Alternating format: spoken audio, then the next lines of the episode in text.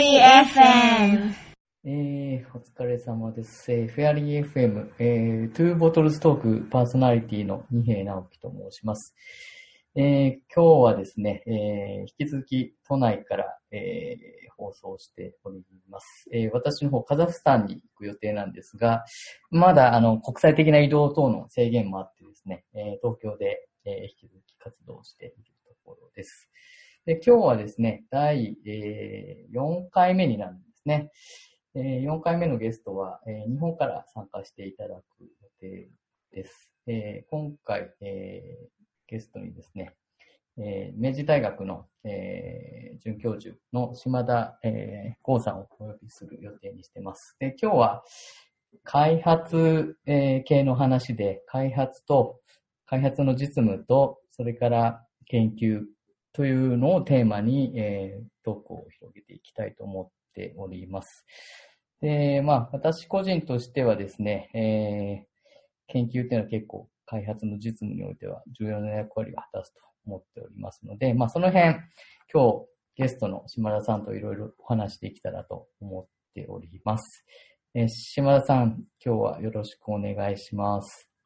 はい、どうぞよろしくお願いします。はい。えっ、と、簡単に私の方から紹介させていただきますと、島田さんは、えー独立行政法人国際協力機構の職員を、えー、もともとはされていて、えーニューヨークの国連代表部、こちら外務省の方ですけど、まあ、出向もされて、で最後の方は、あの、研 JICA の研究所の方でもお仕事をされて、それから、えーあの、まあ、場所を、活動の場所を変えられて、静岡県立大学にいらっしゃって、で、最近は明治大学の方に移られて、まあ、教育と研究と両方、えーされているということで、えー伺っております。で、私とはですね、あの、私が UNDP ニューヨークの本部に、えー出向してたときに、人間開発報告書という、えー UNDP の、えーフラグシップレポートがありますが、当時の JICA の理事長、田中明彦理事長が、まあ、その諮問メン、えー諮問委員会のメンバーでしたので、まあ、そこで島田さんが担当されていて、東京からニューヨークに出張された時に何度かお会いしたというのが経緯ですね。それからアフリカティキャとの関係でも何度かご一緒しました。え、島田さん、じゃあ今日はもう早速なんですけれども、えー、島田さんがもう研究の方にこう意識するようになったきっかけなど教えていただけたらと思います。はい。えー難しいんですけど、JICA に23年間勤めたんですよね。えーで、その後、まあ、思い立って JICA を退職して、えー静岡県立大学に、まあ、あの、転職をしたわけなんですけど、一つのきっかけは、やっぱ尾形貞子さん、私が秘書をあの務めていったときに、すごく影響を受けたっていうのはあると思うんですね。それは、その彼女の、その、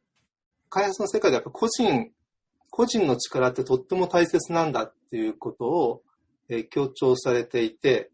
えーその、その個人の力っていうのは自分には何なんだろうっていうことを、まあ、結構考えさせられたっていうのはあります。で、えー、JICA の中で、まあるいは国連代表部で書記官でいて、まあそのいろんな場所に行って話をする機会っていうのは、まあ多かったんですね。セミナーでもお話をする。でもそれは私個人というよりは、誰かが決めた、あるいは JICA が、あるいは外務省が政策として決めたことを私が、まあ、お伝えする。まあ、個人の考えでは、まあ、なくて、どこまでその自分っていうものがああるのかっていう、だんだん、まあ、自分でも分からなくなってきたあところがあって、一度やっぱり自分という個人で勝負してみたいって、まあ、あの、思っていたっていうのは一つあります。まあ、だから、あの、小田さんのその、個人が大切っていうことを、まあ、受け止めて、まあ、だんだん組織との関係で、あの、どういうふうにこう自分自身になっていったらいいのかっていうのを考えさせられたっていうのが、まあ、あ転職をしようと思った一つの、まあ、いろいろありますけど、一つのきっかけだった感じがしますね。はい。ちなみに、そのお母さんの秘書をやられたっていうのは、研究所にいらっしゃった時よりも結構前の話ですよえっね。と、国連代表部に私が一等書記官でいたときに、えその後、すぐ後ですね。そのすぐ後です。なるほど。で、まあ、ニューヨークに私がいたときによく尾形さんが、ニューヨークに出張で来られていて、まあ、そこでその研究所が必要だって話をしていたので、まあ、そういうこともあって、国連代表が終わった後すぐに、まあ、あの、JICA の理事長室っていうところに、まあ、移動して、えー、まあ、理事長秘書っていうのをやったんですけども、まあ、私は秘書としてはもう全然ダメですよね。あの、むく、全く向かないので、いやいや、そんなこと。は、あの、なんというか、完全ミスマッチだったと思いますけども、あの、まあでもその時に、えー、まあ、個人の力、あとまあ研究って大切なのよっていうのは随分やっぱりおっしゃっていたし、私もそこはずっと思っていたので、まあ、そこからですね、あの徐々に研究の道に行くっていうことを意識しだしたなるほどですね。うん。それで今、尾形さんっていうまあ話が出て、で、私が JICA に職員として入った2003年に尾形さんは、JICA の総裁、まあ理事長として来られて、えー、当時は市ヶ谷に国際協力総合研修所っていうのが、まあ、あって、それはあの専門家だとか、JICA が派遣する人をこう、まあ、事前にこう準備するための、えー、組織としてあったんですが、尾形さんがまあ来られて、まあ、何年かされて、やはり開発途上国の現場の課題に直面したときに、もう少し政策を施行して、えー、日本のその知的プレゼンス、JICA っていうのはいろんな現場で経験があるけれども、それがうまくこう研究されたり、えー、分析されて発信がされてないということが問題意識としてあって、で、岡田さんが2008年に10月の10月ですね、研究所というのをまあ設立して、本日もまあそれが続けられているということですね。で、昨年尾形さんは亡くなられましたので、まあこの功績を称えて今年ですかね、え、JICA 尾形貞子平和開発研究所、略称が JICA 尾形研究所ということで名称が変更されているということですね。で、島さんはこちらの方でもご勤務されて、当時はいろんなその JICA の研究事業に関わったと思うんですが、その時のなんか思い出だとか、何か、その時思われたこととかあったら教えてほしいですね。あ、そうですね。えっと、まあ、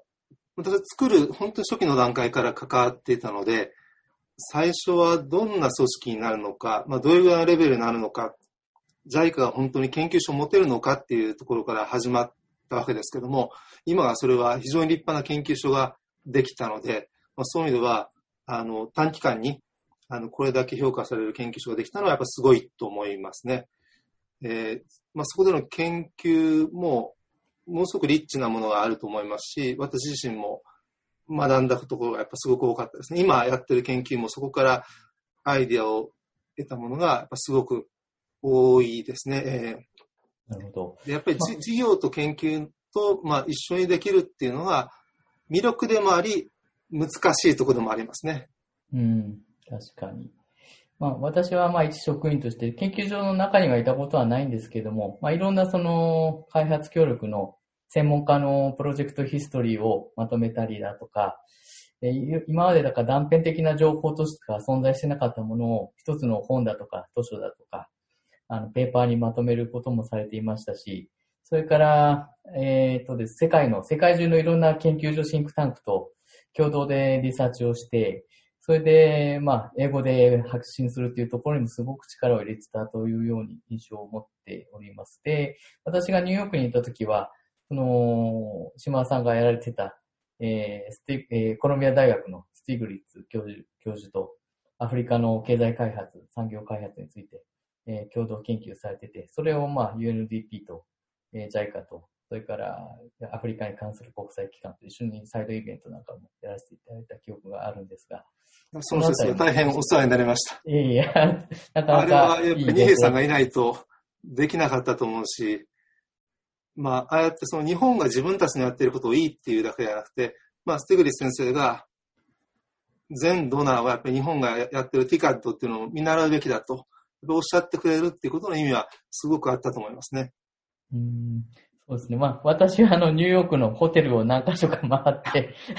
値段を比較したり、会議室の アレンジしたり、まあ、そういうことをやらせていただきましたけれども、まあ、あの、そういうトップクラスの、えー、研究家と、まあ、何人かスティグリッツ先生の他にも呼ばれて、島田さんもパネルに入られて、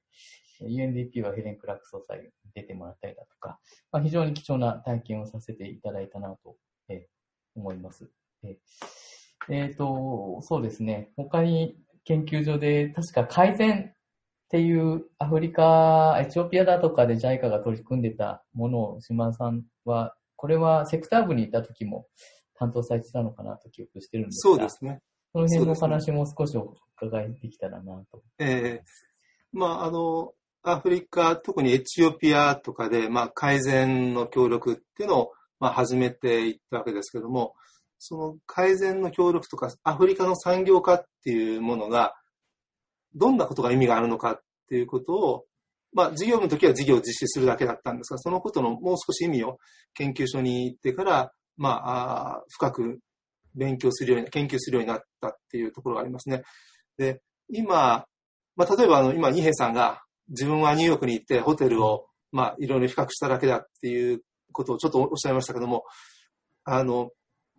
なんだろう。この開発の分野って、そういうその、表には出てこないけども、大切な、大切な仕事をしている人がいっぱいいるんだと思うんですね。でそういう人たちが、なんというか、あの、どれだけいるかによって、その組織の援助のクオリティっていうのは変わってくると思うんですよね。で、あの、まあ、そういったその改善、改善協力ってアフリカでやってましたけども、あの、企業が良くなるだけじゃなくて、そこで働いてる人たちが、いかにこう生活が良くなって、しかもやる、やる気が出てっていう、そこのね、え関係っていうのを、まあ、ずっとこの10年ぐらい勉強、研究してきてるわけですけども、単にこう協力で、日本が協力をして企業が強くなるっていうだけではなくて、そこにいる人たちの賃金が上がって、生活が良くなって、しかもそこで仕事をしてることに意味を見出す。で、それは、途上国のことだけじゃなくて、実は我々の、我々自身のこともあるあるんですよね。日々働いていて、いろんなつまらないこともあるけれども、でもよく見てみたら、そのつまらないことの積み重ねっていうのは実は、非常にその援助、援助とか、日々のせ、なんていうかな、あの、事業の実施っていうのはやっぱりやってる。まあ、今、新型コロナでもね、あの、いろんな、その人たちが仕事をしていて、その人たちがなければ社会が動いていかない。うん、だから、まあ、さっき個人と組織って話をしましたけども、その、私が尾形さんから個人が大切だって言われて、個人っていうのをすごく意識するようになったわけですけども、一方で私の中に、その個人だけじゃダメだろうっていう思いもあるんですね。やっぱり個人だけじゃなくて、組織として動くには、そのいろんな人たちがやっぱりいて、そこの人たちがどうやってその自分のいるところに意義を感じて、えー、働いていくかっていうのはとっても大切だなと思っていて、うん、まあ、そういう意味ではその、小田さんから言われた個人と組織の関係っていうのは、アフリカにおける企業と企業の中での働いてる人、あるいは在家の中のまあ、働いている人の中の関係っていうのも、あの、全部、まあ、連続して考え、考えないといけないテーマなのかなと今は思っています。なるほど。そうですね。あの、まあ、島田さんとはそのアフリカの産業開発改善ということで、サイドイベントをさせていただいた思い出もありますし、えっ、ー、と、実は他にもいろんな研究所、JICA 研究所の研究員の方が、その私がニューヨークにいた時は来られて、その度にいろんなその共催者を探したり、えー、会場を選んだり、まあそういったことも私やらせていただいて、えー、確かアフリカの紛争予防のこともありましたし、えー、障害者の問題もありましたし、えー、ラオスとかカンボジアの地雷の、えー、話もありましたし、まあ、いろんな方が来てて、それでやっぱり学んだのは、まあ、あの、ニューヨークっていうのは国連の本部もあって、いろんな開発組織の本部もあるので、あの、私がいた対外関係アドボカシー局っていうのは、まあ、日本危機の管理もしながら、その、アドボカシーっていうのは、えー、やはりこう、いろんな、その、政策を作るために、世界中のその合意を得るために、こう、声を上げるって言いますか、その研究もすることも大事だし、それを発信してアドボケートするっていう、こういうなんか仕事があるっていうのを私はその時初めて実は知りまして、で、まさにそれを自分がまあそういうのをアレンジしたりコーディネートするっていう仕事をがある、こういう世界があるのは、あの、なかなかちょっと東京で仕事してたら得られなかったなって今、えー、思いますね。はい。ちょっとここでですね、研究に関する、ちょっとあの、紹介もしたいんですが、よろしいですかね？そうそうそう。フェアリー FM! で、まあ、開発政策、まあ、いろんなその援助機関だとか、えー、国の政策を、まあ、開発援助に関する政策を、えー、担っている研究所っていうので、ちょっとこれはもう私が勝手にほんの一例なんですが、まあ、いくつかちょっと国ごと比較といいますか、ピックアップしてみました。まあ、日本であれば、先ほど出た JICA の、まあ、大型研究所で。それから、あの、ジェトロがアジア経済研究所というのがございまして、まあ、こちらもいろんな地域だとか、開発経済だとか、やられていますし、まあ、笹川平和財団という財団も、これはもう平和構築から、軍縮からいろんな分野で、あの、研究だったり、研究調整だったり、会議をしています。あと、まあ、国際関係よりですが、日本国際問題研究所、これはまあ外務省により近い、えー、ところだと思います。でイギリスに関しては、この有名なチャタムハウスという、えー、法律研究所があって、ここがまあいろんな研究、世あの世界の研究、研究をリードする、あの、ことをされています。で、ODI っていう Overseas Development Institute といって、これ結構ニューヨークにいた時は出てきたんですが、イギリスのその開発援助を専門にしているところで、まあ、最近もそのイギリスの UK Aid、UK ディフィットが、えー、イギリスの外務省に統合するっていう話が出ると、ここがまあそれはもうどうこうだっていう分析なんかもしたり、いろいろとあの発信をしている研究所です。アメリカはまあ、ワシントン DC にやはり、あの、集中していくと思うんですが、まあ、ブルッキングス研究所とですとか、USIP っていうのは、あの、 Institute of Peace ね、平和系の、えー、研究所です。それから CSIS だとか、 Wilson Center だとか、カーネギーっていうのは、まあ、私がやってる中央アジアなんか、ロシアだとかも強いんですが、まあ、とにかくもういろんな研究所がアメリカはあります。で、北欧の方は、まあ、あの、もともと平和系が強くて、あの、スウェーデンに SIPRI っていう、まあ、平和だとか軍縮だとかやってるところがあります。で、 PRIO っていうのはノルウェーなんですが、これもやっぱり、北欧勢はやっぱり平和っていう文脈が非常に、えー、関心が強くて、こういう研究所があります。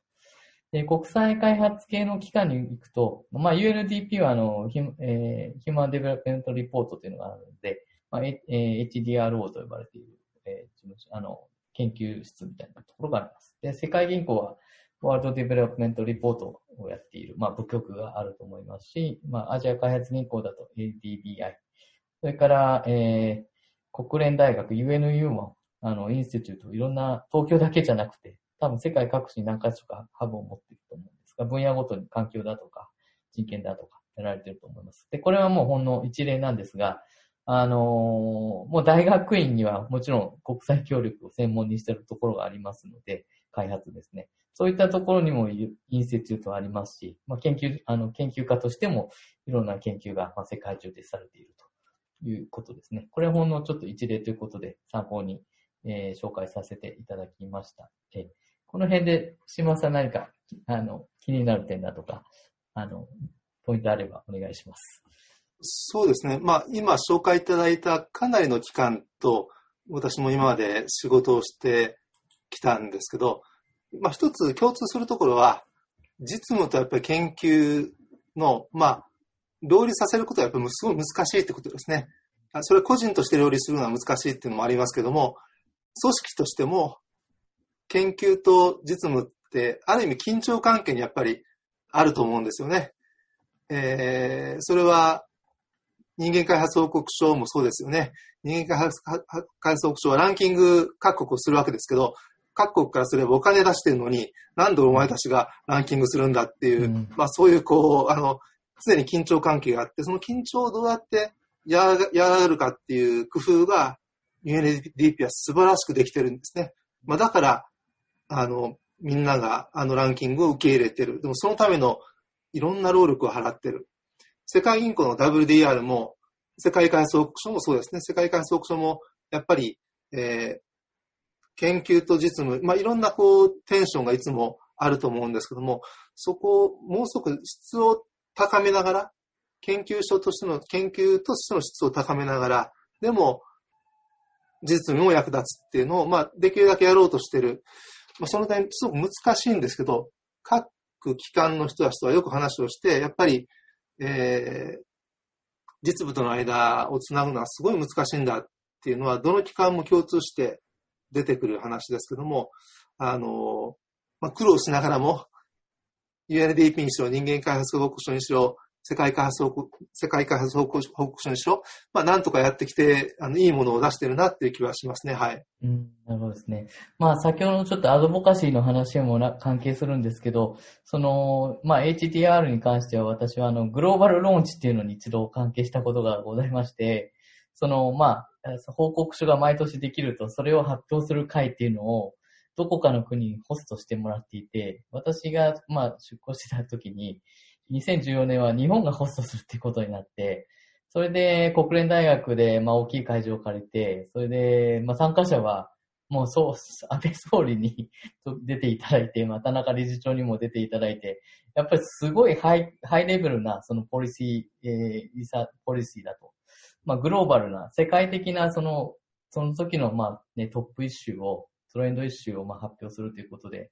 まあ、そういう規模感も全然スケールが違うなっていうのを当時、えー、感じましたね。まあ、ただ、その HDR も実はグローバルのもあるけれども、カントリーレベルもあるし、リージョナルレベルもあって、まあ私はあの、中央アジア、ヨーロッパ中央アジアですけど、そのリージョナル HDR もあるし、あの、例えばまあタジキスタンだったらタジキスタンの HDR もあるし、それは毎年じゃないんですけど、まあそういった形で国、地域、グローバルとこれもやっぱり研究もいろんなレベルで、あとまあプロジェクトレベルっていうのもあるし、いろんな形で行われてるっていうのがまああるなというふうに見ておりました。うんうんうんうん。だからまあ、国連開発計画のあの人間開発報告書も、まあ最初はグローバルしかなかったけども、うん、そのうち地域もあるし、それから指標もね、ジェンダー指標ができたり、うん、まあいろんなあの多様化していったので、すごく、まあ良くなった反面、良くなった反面、昔に比べると少しメッセージ性がちょっと弱くなったなっていうのは正直あります。うんうん、これはやっぱりその始まった頃、まあ、特にあの福田パーサキコさんが編集長されてた頃、うん、あの時の人間開発報告書のメッセージはやっぱりすごく良かったと思うんですね。で、まあ、それでは人間開発報告書は今ランキングは注目されるけれども、そうですね。そこのメッセージはね、だんだんちょっと、うん、ちょっと良くなってきたかなと。ここはすごく難しいんですけど、報告書そのものは緻密化してるんですね。うん、で、太く分厚くなってる。えー、でもそこの政策に与えるメッセージは、90年代ほどの強い、なんて言うんだろう、影響力は、ちょっとなくなってるかなと正直なところ。なるほど。そこの、その難しいところですね。分析は強くなったけども、政治的なメッセージはすごく少し弱くなった。ランキングはでもすごくしっかりしたものが出てきた。だからいいとこと悪いところね、えー、ありますけど、だんだんこう発展してきてるっていうのは言えますよね。なるほど、ね、それから、まあ、今日、二平さんが、あの、作ってきてくれたリストは、政府系の、あるいは開発系の、まあ、政策 oriented な組織が多いんですけど、この10年ぐらいでやっぱり変わったところは、これに加えて学会、ええ、学術関係でも、その途上国のことを扱う人たちや研究がすごく増えたっていうことですね。まあ、特に経済学ですけど、まあ、これは去年、あの、ノーベル経済学賞を、あの、バネジ・リフローが取ったっていうところにも集中的に現れていますけども、この経済学の中で開発経済学、途上国のことを扱う人たちが、まあ、非常に増えてきた。まあ、非常に増えてきたというよりも、もうアメリカなんかではほとんどの論文が開発経済学の分野のものが多くなってきたわけですよね。まあ、そこの、そこでのディスカッション、そこでの研究っていうのは今すごく早いし、いろんなものがあるし、えー、この10年間ぐらいで大きく変わってきたところだと思いますね。なるほどですね。あ興味深い視点ですね。まあ、あとはその気候変動だとか環境だとか、まあ、いろんな分野でもちろんその専門の、えー、インスティテュートがあって、それもまあ開発途上国の問題なりグローバルな課題を、えーよく見ているところが、まあ日本もそうですし、世界中で増えたので、まあそういったところでいろんな研究がされてきていて、あの、もう出てくるものも多様だし、あの、その中で、えー人間開発報告書そのものっていう、えーもの一つだけの、えーし視座だけではもう見ていけないっていう感じにもなってきたのかなと、えー思って、えーおりますね。はい。あと、その、援助の歴史っていうのは徐々に失われてる気がするんですよね。あの、先ほど二平さんが JICA 研究所でいろんなプロジェクトヒストリーを集めてるっていう話がありましたけども、これ援助をやってる人たちはみんなその場、その場その場、もう一生懸命なので、いろんなこと、ダイナミックなことが行われているんですけども、でも、なんていうか、それが資料として残らなければ、どんどん忘れ去られていくんですね。で、多くのものは、現場ではいろんなことが行われたんだけども、でも、そのうち忘れ去られてるっていうものが非常に多いなと思います。まあ、私も在家を離れて、あの、5年、えーでもちょっとふ振り返ると、もう10年前のことっていうのは誰も覚えていないし、うん。自分の中の記憶も結構忘れてる。で、最近私はアメリカの日本への援助っていうのをずっと研究してるんですけども、えーあ、そうですね。1955年から、まあ、あの、大規模な援助が、まあ、あの、日本に行われた。えー戦後の話ですね。でそうですね。で、これは、いわゆる生産性向上の援助だったんですね。まあ、ガリロアエエロア援助とか、あーはいえーああいうのは有名ですけど、有名だけど、実はそんな金額は大したことはなかった。うん。一番戦略的で、しかも重要であったのは、その生産生産性向上の援助だったんですね。で、これは日本だけではなくて、ヨーロッパに対してもアメリカはやったわけですね。それはマーシャル援助っていうふうに、マーシャルプランっていうふうにね、今、あの、言われてますけども、えーその後が OECD、今は OECD ができてるわけです。はいでここの時代、あれが援助であって、ししかも非常に戦略的な援助であったということは、もうほぼすべすべて、まあ、忘れられてるわけですね。うん。援助があったということは、かすかに記録が残ってるけども、なぜアメリカが、じゃあ、マーシャルプランや日本への生産性向上の援助をしようとしたのか、そこの背景がすでに忘れられている。当時、ヨーロッパでも日本でも大大大反対だったんですね。うん。当時の朝い。日新聞なんか一面に出てますけど、ええーー当時の労働組合は、あの、まあ、大反対、アメリカの援助に対して大反対っていうことをしてたああ、わけです、ね。そうでしたか。なるほど。なんでかっていうと、ええマーシャルプランも日本への生産性向上運動も、あれは、その、まあ、共産主義化しないために、うん。ヨーロッパも日本も共産主義化しないために、労働組合をどうやって、その、おもっと融和的な、建設的な労働組合をするかっていうのはメインなための援助だったんですね。でもそれは戦略的には非常に重要であったわけですけど、でもそういうところはもうすでに忘れられている。ああ、なるほど。で、あの、私はアメリカの公文書館の文章をかなり調べるんですけど、アメリカやっぱすごいなと思うのはそういう公文書がね、ものすごくよく残ってるんです。うんなるほど。会議をして、あの、どんなお茶をみんなで飲んだかまでね、ああ、そうですか。それはすフごい ァイ。ルの中に残っていて、あすごいなと思いますけど、まあでもそういうのは、日本、日本はそうですけど、国連もやっぱり、なんていうか、そういう援助の記録っていうのは、まあ、どんどん失われて、日々失われてる気が、気がちょっとして残念だなと最近思っているところです。ああ今の話から、マーシャルプランは、じゃあ日本も対象だったってことですね。えっと、マーシャルプラン、マーシャルプランの対象は日本ではなかったんあですけど、ヨーロッパですよね。ヨーロッパの社会主義権にならないようにっていう、まあ、旧ソ連とのその社会主義権が。そうですね。で、その時のメインの、メインのこ内容が生産性向上運動っていうものだったんですね。なるほど。これは生産性を向上しながら、労働組合、企業には必ず労働組合があるので、その労働組合が、あの、まあ共産主義化しないように、まあ、要は、労働組合っていうのは共産主義系と、うん、あの、社会党系とあるわけですけど。あんまり共産主義化、ソ連、ソ連ソ連寄りにならないように、あの、まあ、いわいわゆる労組崩しってやつですね。ええ労働組合を分裂させるってことをアメリカはやろうとした。まあヨーロッパでは。同じことをヨーロッパで成功したので日本でやろうとしたわけですね。うん。で日本でもそれが大成功したっていうことです。なるほど。ちなみにちょっとお話が一瞬変わっちゃうんですけど、マーシャルプランの、その UNDP の総裁が、えー英語だとアドミニストレーターって呼ばれているのは多分島田さんご存知だと思うんですが、あの、マーシャルプランのトップの人の、えーポストがアドミニストレーターで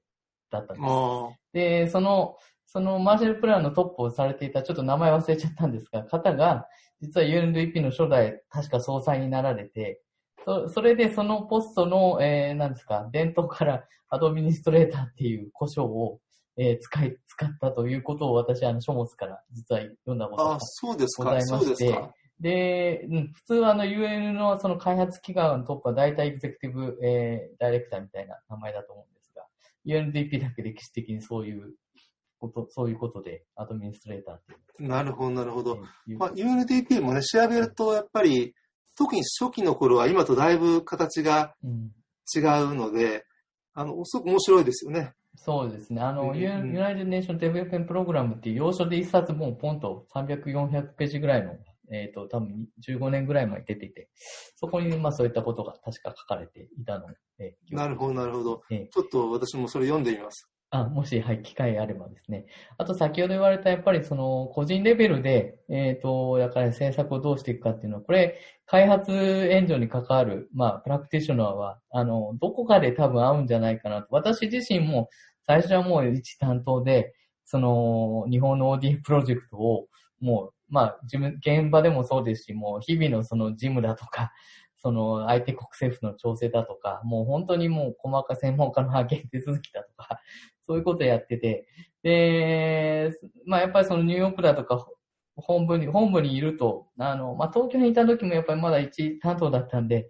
もう一個一個自分のやってることを回すことで手一杯だったんですけど、よくよく考えてやっぱそういった経験をもとに上のそのポリシーにやっぱり反映させて経験を、えー、まあ国のカントリープログラムなり、リージョナルプログラムなり、グローバルプログラムにこう、レベルをこう少しずつ変えて、その日本の ODA 政策だとか、世界の政策だとか、そういったことにやっぱりこう、えー、上げていくことが一つの大事な仕事なんだなって、後からこれはもう、えー10年ぐらい働いてて、えー感じてくるようになって、で、まあ今私もこの、えーリージョナルのプログラムを作ったり、そのカントリープログラムを作ったり、まあ現場の経験があるからこそこれできることもあるし、上の方だけやってると、あの、その現場のことを無視してやるっていうこともあるし、あの、これやっぱり組織の中でどういう立ち位置に、あの、自分があるかによって結構見方も変わってくるし、組織によってやっぱり、あの、MB、えーえ Multilateral Development Banks だとかだと、結構エコノ、まあ、経済っていう、経済学という視点で見るので、よりその数字でいろんなその政策を作っていくっていう方に、まあ、寄っていくんだと思うんですが、そういったカラーなんかも出てくるかなと思うんですけれども、島田さん、この辺いかがでしょうか？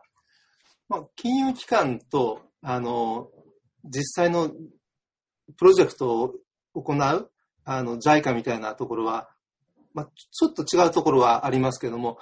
まあ、どっちはもう共通しているいわゆるところは、その、政策とか戦略を考える人たちと、実務を実際行う黒子の人たちと、このバランスはすごい大切ですね。うん。どっちかだけでも困る。黒子ばっかりだと、黒子ばっかりだとこれはこれで困ると。でも、黒子が全くいなくて、戦略ばっかり語る人たちがいっぱいいて、でも、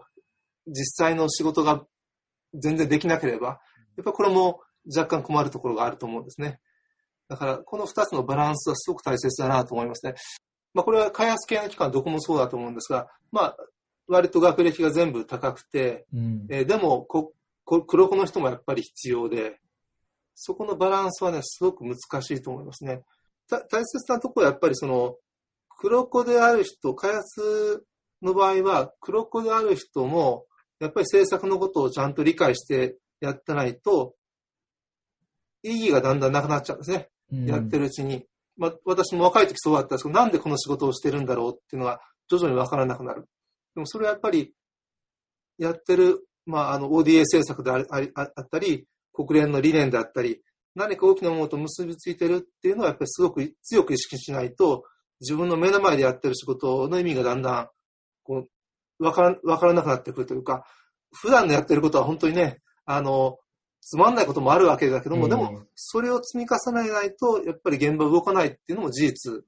だと思うんですね。そうですね。私もまあ今、両方を見てきたから、まあこういうふうに言えるんですけど、なかなかやっぱり最初の頃っていうのは、そんなに大きいシーズンがあるわけでもないですし、えー、なかなか難しいと思いますけど、まあ経験とともにこれは積み重なって、そういう両方の視点が見えてくるといい、より、まあ、あの、良いのかなとは思ったり、個人的にはします。フェアリー FM! 最近のこのニュースまとめに移ってもよろしいでしょうか？あ、どうぞ。いいですかね？ちょっと最近気になるニュースを、えー、まとめてみました。気になる国際機関系ニュースまとめコーナーに、えー、移らせてもらいます。一つ目がですね、えー、国連 OG 多彩に活躍ということで、えっ、ー、と、すみません、ちょっと一回ウィンドウ閉じさせてもらったんですが、えー、日経ウィークリーで最近あの記事が出てまして、えー、国連本部専門機関で働いたキャリアを活かして、えー、日本、えー、いろんな分野で、えー、国元国連の国連 OG、女性の職員が、えー、活躍されているという記事がございました。で、何人か、あの、紹介されてまして、えー、再ヒットは、えー、国連本部の経済社会局で長年勤務された富田恵子さんという方が今、えー、水戸にある時和大学の、えー、学長をされてて、あの、国際化、えーえー、国際的な、えー、学生を、えー、育てることに、まあ、尽力されているということから、それから私がいた、まあ、UNDP の中日事務所の代表など、えー、30年ぐらい、えー、国連で勤めた、湯気明子さんが今、法律法政大学の、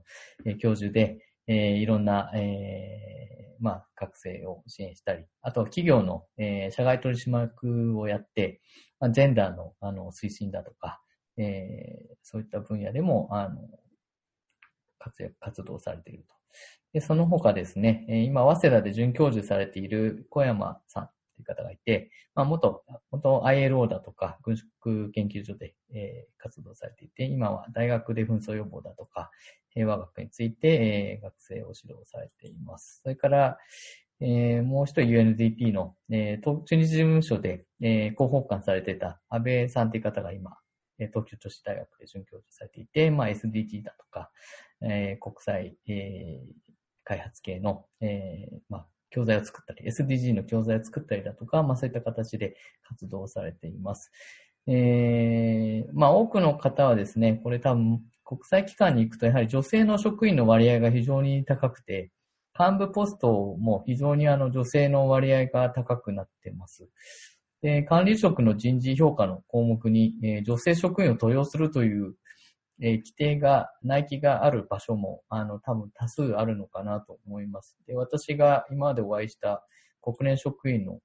えー、中だと、えー、女性、日本人だとと、日本人なんですけど、まあ私の場合は、あの、非常に女性の割合は高かったなという記憶でございます。はい。これ一つ目ご紹介させていただきました。二つ目なんですが、えー、これはですね、エイドトランスペアレンシーインデックス2020ランキングというのが最近発表されております。こちらは、えー、何かと言いますと、えー、イギリスの非営利組織 Publish What You Want, あ What You Fund という、えー、キャンペーンがあってですね、まあえー、こちらが、えー、毎年じゃないんですけど、まあ、数年に一回、えー、発表されていて、援助の公的資金の、えーえー、援助のそうです、ね、透明性という視点に立って、えー、ランキングをつけております。で今回ですね、えアジア開発銀行 ATP が、えー、2回連続1位に、えー、なったそうです。で、えー、っとですね、なんか100点満点で、えー、そういう援助機関を評価されておりまして、いろんな指標があるんですが、まあ、財務、予算、開発データ、えー、組織計画、コミットメント、プロジェクトのパフォーマンス等々とあってですね、えー、評価されてまして、トップ10に入っているのが、えー、ADB の後がですね、世界銀行の、まあ、IDA という国際開発協会の、えー、部門と、えー、UNDP、えー、アフリカ開発銀行、米州開発銀行、ユニセフ、えー、グローバルファンド、えー、等々はございます。で、えっ、ー、と、他のちょっと注目ポイントとしては、二国間援助で一番、ね、ランキングが上だったのが、えー、7位の、えー、ディフィット、イギリス開発省ですね。これ今度外務省に統合されますが、えー、USID、アメリカの USID が15位、えー、韓国のコイカが20位と。で、JICA は36位で、えー、結構下の方で、えー、プアと。日本の外務省が45位。一番最下位が中国の商務部が入っていて47位。ただ、あの、よくよく読んでみると、えー、JICA の、えー、ところ、スコアは38.8から49.3に結構上がっていて、プアからフェアになったということです。これはまあ、あのー、いろんな透明性ということなので、援助のそのプロジェクトの情報だとかを、いかにその、えー、公開しているかということで、あの、ランキングがされているようなんですが、えー、国際機関は、まあ、あの、もともと英語で全ての文書がされているので、いろんな文書を多分、プロジェクトの、えー、財務だとか、えー、内容を、まあ、公開して、えー、もともと高いかなっていうのはあります。えー、まあ、イギリスのディフィートはもともとこのキャンペーンを、の資金を出しているので、もともとあの力を入れているし、まあ、英語圏の国ですから、当然あの、英語の情報がありますと。やっぱりあの、二カ国家になると、まあ、フランスだとか、えー、ドイツだとか、日本だとか、まあ、自分の国の、その、えー、税金でやってる授業なので、当然あの、自分の国の言葉で、えー、情報を公開するのが優先順位になるので、どうしても英語の情報っていうのは限られてきていて、そこでやはり影響があるんじゃないかなと思ったりするわけですね。はい。これがちょっと2点目。あの、関心ある方は、あの、えー、検索すれば、あの、出てきますので、えー、えー、エイドトランスペアレシーインデックスで、え、検索してみてください。で3つ目の、え、ニュースですが、え、小さな、え、国際開発研究会が発足と。これはあの何かというと、えー、ツイッターでオーレンジさんっていう、まあ、ペンネームだと思うんですが、えー、いらっしゃって、えー、これがオンラインの、まあ、サロン、サロンといいますか、オンラインで勉強会ということで国際、えー、開発の、えー、いろんなそのグループ化を図って、みんなであの学生さんは若手だと思うんですが、若手研究者から、まあ今現役の学生さんから、まあ一緒にオンライン上でいろんなことを勉強して交流していきましょうということで、えー、参加者が2、300人とかもうすでにいていて、結構日々人数が増えているようなえー、感じです。というのが今回の、えー、ニュースで、えー、紹介させていただきました。はい、すいません。島さん、この中でなんか気になることとかございますでしょうか？あ、そうですね。あの、まあ、最初の国連の OG の人たちがあの大学で頑張ってる。まあ、こういう流れ、その国連で働いた人が大学で教えて、そしてそこからまた国連に旅立っていく人たちが増えるっていう流れができるといいなって思いますね。それが一つと、それから一番最後のあの、えー、研究会。だから、まあ、こういう研究会がどんどんできた方がいいと思うんですね。さっきの実務と、政策っていうのはありましたけども、まあ、あの、自分が今やってることを理解するためにも、いろんな研究の場に出かけて、えー、客観的に自分のことを見るっていうのはすごく大切なことなんじゃないかなって思いますし、こういうのがどんどんでき出てくるのは、あの、関心がふのある人がどんどん増えてくることになるので、すごく頼もしいですね。えっ、ー、と、まあ、学会っていうのは基本的にはその研究者がいろんなその専門的なことを、えー、学術的に発表したり、えー、交流したりする場だと、まあ、思うんですけれども、島さんも当然大学にもいらっしゃって、いろんな学会で活動されてるんで、あの、まあ、このオンライン上の勉強会っていうのはもうちょっとカジュアルな感じで、えー、 Slack なんかそういう新しい最近のテクノロジー使って、あの、やってると思うんですけど、まあ、あのちょっとこう、まあ、毛色が違うって言いますか、まあ、違うんですけど、そういう国際協力に関わっていく若い層が、まあ、いろんなことを経験し合って、まあ、勉強して、で、また将来、まあ、研究的なことをやって、実務とかやられて、本当のその、まあ、研究的な、えーアカデミックサークルに入っていくって。そういう流れがあると将来的には層も厚くなっていくし、何かいいんじゃないかなと私は個人的に、えー見ておりましそうですね。その点、あの、ちょっと宣伝させていただくと、開発経済学会、これ昨年3月にできたんですけども、えーっと、これは、まあ、日本にいる開発経済学をやってる人たちが、主な人がみんな入ってやってるんですが、学生はね、無料にしてるんですよ。で、これはだから、あの、もっともっとその若い人たちに入ってもらって、そして一流の研究者の人たちと一緒にこうディスカッションをする、いうことをやろうとしているので、まあ、関心がある人はね、ぜひ、あの、入会していただけると、もうこれは学生の人はもう全くうんお金は取っていないので、た。であ月に1回研究会をしていますし、そこでの発表はあ非常にあのクオリティの高い発表とディスカッションがされています。そうなんそれから、まあ、もう一つ人間の安全保障学会っていうのにも私は関わってるんですけども、これも、まあ、もちろんすごくあの研究として質が高いものがいっぱいありますけども、できるだけやっぱり若い人たち、しかも英語で書くような人たちが投稿してもらえるようなジャーナルをを今、すでにだいぶう出版してるので、ええあの、まあ、研究とかして、それを英語で発表したいっていう人は、ぜひ人間の安全保障学会に、まあ、投稿とか、えー会になっていただいたりすると、あとても嬉しいです。なるほど。ありがとうございます。他は、あれですか？なんか最近何か大きい？今最近はあれなんで、今年はコロナの影響もあって、その学会だとかも、その総会的な活動はオンライン化されているような感じなんでしょうか？そうですね。あの、延期したり、中止したり、まあ、オンラインでやったりっていう感じに変わっていますね。だからまあ今年は本当に、まあそういう学会活動もあれですけど、我々の大学の授業だとか研究活動もかなり影響を受けているので、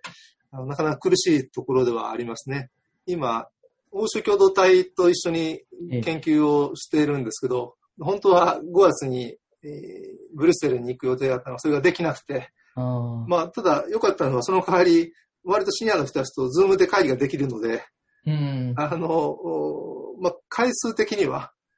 一回一回出張でパッと会うよりは、 Zoom で何回も会える方が、まあ、いい部分もなくはないけですけど、ちょっと残念な気はしますけどね。なるほど。フェイストゥフェイスでディスカッションできないっていうのは。ええ確かに。私も今回日本にいる間に、あのーもう本当にありがたいことに、いろんな Zoom で、あのーズームと WebEx が多いんですけど、あのーアフリアメリカに東海岸のコロンビアだとかワシントン DC のその旧ソ連、中央アジアの有名な研究者が出てくる会議がいっぱいあるんですが、それをただで見れるという、すごいことが起こっていて、まあ逆に言えばもうズーム疲れで、しかも日本の夜10時、えっ、と、向こうの朝、朝が日本の、えー夜中なんで、結構深夜になっちゃうんですけど、もうすごい、まあ私がもう本とか読んでて、もう話聞きたいと思ってた人の話がもう聞けちゃうもので、これは非常にありがたいなっていう機会で勉強させていただいているえー日々であります。ここでちょっとし最近のその明治大学で、まあ、いろんな学生さんを、まあ、ご指導されているということなんですけれども、あの、島田先生のゼミでその取り組んでいることだとか、学生さんとなんかこういう活動をしているとか、そういった話も少しお聞きしたいんですけども。そうですね。今、学生たちとこの4月から取り組もうとしてたのは、あの、神保町、まあ、明治大学のお茶の水にあるんですけども、えーその神保町の、まあ、街づくりっていうのを、まあ、やろうと。で、これ、千代田区から、あの、女性をいただいているんですけど、あの、まあ、古本屋の街。で、それ、その街をコーヒーですね。えーコーヒーっていうのを使って、あ新たな街づくりができないかって考えてるんです。で、なぜかというと、古本って今一番、まあ、厳しいんですよね。えーデジタル化で Amazon があって、古本だって今 Amazon で出てくるわけじゃないですか。うんそうすると、あれだけその古本屋がある神保町っていうのは、そういうのは、あの、まあ、今このデジタル化の波の中で一番、まあ、激動に、の波に現れているところでもあるんですね。うんで、そこの街を、もう一度、もっと人が人、まあ、人はいっぱいいるんですけど、店に入ってくつろいでもらうっていう場所を作るのに、まあ、コーヒーっていうのを使って街のイメージを変えていく。しかもコーヒーっていうのは、ね、当然あの、現地の生産者とつながっているので、単に美味しいコーヒーができればいいっていうものではない。だから、日本の街づくりと途上国のその貧困解決っていうのを同時にやっていくようなモデルができないかなと思って、今、あやってるところ、まあ、やろうとしてるところですね。ただ実際には今オンライン授業なので、えー、学生たちは自宅にいて、えー、やってるので、まあ、なかなか、あの、想定したようにはできないんですけど、あの、本当は大学のそばにあるので、まあ、割とすぐにインタビューに行けたりって考えてたんですけど、実際にはなかなかそういかなくて、今は、あズームで、えー、お話を伺ったりっていう形でやっていて、ちょっと、あの、この点は、点はやっぱり対面でできないっていうのはちょっと残念なところではあるんですけど、あの、まあ、学生たちはすごくやる気がある子たちが集まってきているので、うん、なんとか、あの、早くコロナが収束して、あの、研究がうまくできるといいなっていうふうには思ってるんですけど。なるほど。ちなみに、その、コーヒーに注目されてるっていうのは、明治大学に来られてからという感じなんですか？それともともと島田さんとしてその途上国の開発におけるそのコーヒーの役割って言いますか、そういうことも注目されてたんでしょうか？そうですね。割と昔からコーヒーだとか、お茶、ティーですね。お茶、お茶っていうのはやっぱりすごく面白いなとは思っていました。在韓いる時もコーヒーのプロジェクトを仕掛けようとしたこともあるんですけども、まあその時はうまくいかなくて、今、在家さんはやってらっしゃいますけども、で、まあ、大学に入ってきて、まあ、開発途上国の問題を説明してやってるときに、コーヒーって、まあ、コーヒーとかチョコレートって学生にとっても、すごく取っかかりとして面白いんですよね。うん、あの、普段の生活の中に。身近だし、はい、まあ、スタバ、スタバで、あの、アルバイトしてる学生もたくさんいるし、そういうのは、あの、自分たちの生活と、えー、密接に結びついた途上国っていう意味では、非常にこう面白い。しかも歴史的にモノカルチャーっていうとかね、いろんな歴史もあるし、面白い貿易の、あの、取引もあるし、そういうのは勉強するにはとってもいい素材だな、というところでコーヒーを今取り上げてる感じですね、なるほど。確かにこの4、5年ぐらいですかね、非常に日本でもそのヨーロッパ的なあのアメリアメリカの,、まあ、あの東海岸とかよくあるあのロースロースタロースタリーといいますか、おしゃれなあのコーヒーストアがまあ街角にいっぱい今できてきていて、で、そこに行くといろんな世界中のコーヒー豆が売られてたり商品になっていて、なかなか前見かけなかった、まああの結構、えー、小国というか、ルワンダだとか、ホンジュラスだとか、あの、そういったところの豆も売られてますからね、そういう意味では、まあ、非常に身近な存在になってきてるし、面白いトピックなんじゃないかなと。うんうん。えー、しかもあの、お茶、神保町って昔からあるコーヒー屋さん結構あるんですよ。なるほど。で、今、あ今、あの、二平さんがおっしゃったのは、サードウェーブっていう、あの、ブルーボトルとか、うん、そういう第三の波っていう中に入ってるんですけど、実は日本はね、昔から割と豆や焙煎にこだわってる人が結構いて、なるほど。今はそのファッショナブルに入ってきてるあの外観だとかその内装だとかそういうところもですよね。そういうところですね。そうですね。で、まあ神保町はそういう意味では古いタイプのレトロなコーヒー屋さんもあるし、一方で、えー、最近の新しいコーヒー屋さん、特にあの、川島義明さんっていう、ミカフェートっていう、はい、あの、まあ、あそういう意味では一番今新しいようなコーヒーの売り方をしてるとこの本社が神保町にあったり。ああ、そうなんですね。えー、そういう意味では、まあ、あの、なんていうんだろう。いろんなこうコーヒー屋さんがこの神保町っていう街はあるので、そこは結構やると面白い、まあ、教育としても結構面白いなっていう気はしてますね。うんなるほどですね。あ非常に学生さんたち面白いトピック、面白い、まあ、切り口で勉強もできるし、すごい楽しそうですね。そうですね。フェリー FM。そうですね。じゃあ最近の話も、えー、聞けたところで、えー、まあ今年はまあコロナで、まあ世界的にまあ影響も受けていて、まあ、地域ごとにもいろんな状況があるんですが、まあ、あの、今日はまあ、島田さんと、えー、開発の実務と研究の旗まっていうタイトルで、まあ、やってきて、えー、まあ、今後ですね、まあ、あの、開発協力が、まあ、どういう方向に動いていくかというのは、まあ、アカデミア的にも、実務家的にも、非常にやっぱり、あの、まあ、流動的というか、見えない中で、いろんな分析がされていくのかなと、えー、思っているんですけれども、いかがでしょうか？島田さんの今後に対する見方だとか、注目点だとか。そうですね。まあ、10年ぐらい前から、いわゆる研究と実務の間って、徐々に近近く近い関係になってきたと思うんですね。うん、それが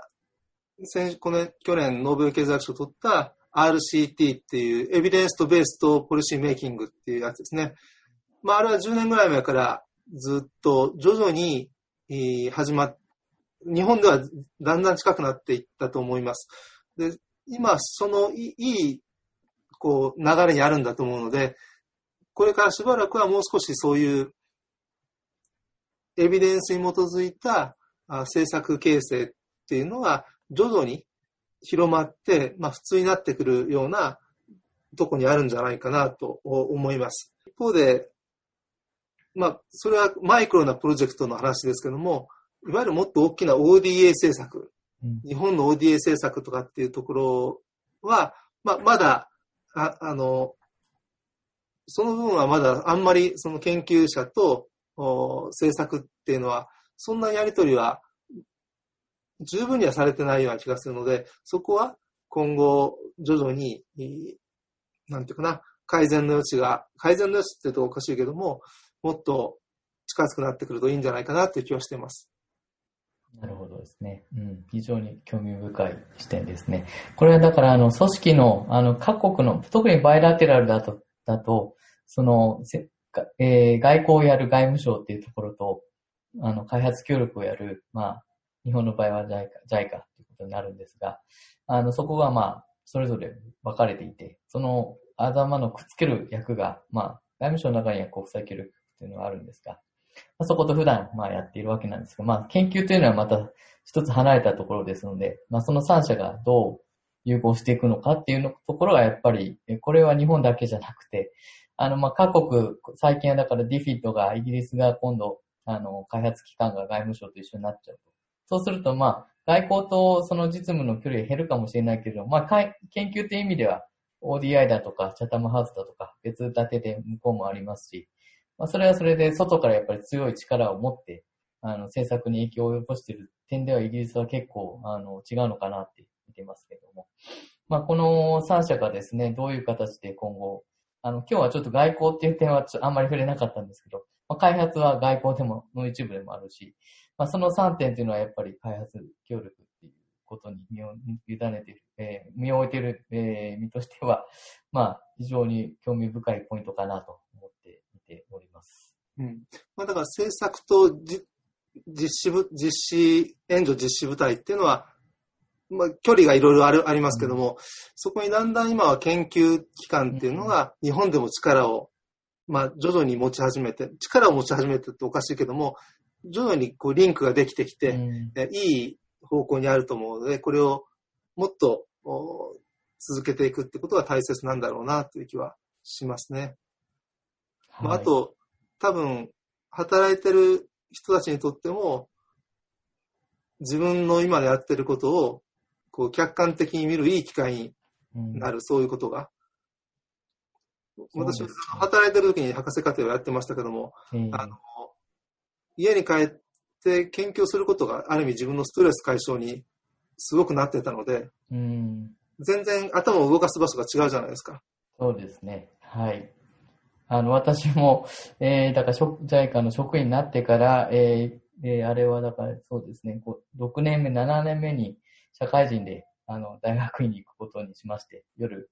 えー、勉強してたんですが、えー、やっぱりそういう別の頭の使い方と違うまた刺激が得られて、この間を行き来しながら仕事とその研究と行き来するっていうのは結構ストレス発散にもなるし、なんか新しい視点がまた磨きますし、違う人々とも交流ができるんで、まあ、そういった意味では、えー非常に、あの、良き、よ良い経験だったなと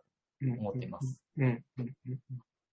で、多分昔、一当時よりも、その仕事をしながら、プラクティショナーが、まあ、あの、給食って形で、えー研究する人ももちろん昔からいるし、まあ、仕事をしながら研究するっていう人も、昔に比べるとどん、うん増えた、あの、前に比べると、そういうことをやってるよっていう人は増えたなっていう印象を持ってます。うんうんうん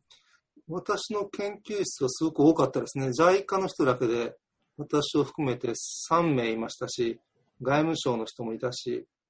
まあ、そういう意味では、あの、すごく今、あ実務家の人で博士号を取ろうっていう人は、すごく増えてると思いますね。うん。それはすごくいいことだと思います。うん。まあ、そういった人々が一人一人でも多くなっていくと、まあ、開発援助、開発協力の、あの、えー政策も実施も、こう、厚みを増していくのかなと。えーそうです。盛り上が盛り上がっていくとそうで思います。すよね。うん。わかりました。はい。じゃあ、そうですね。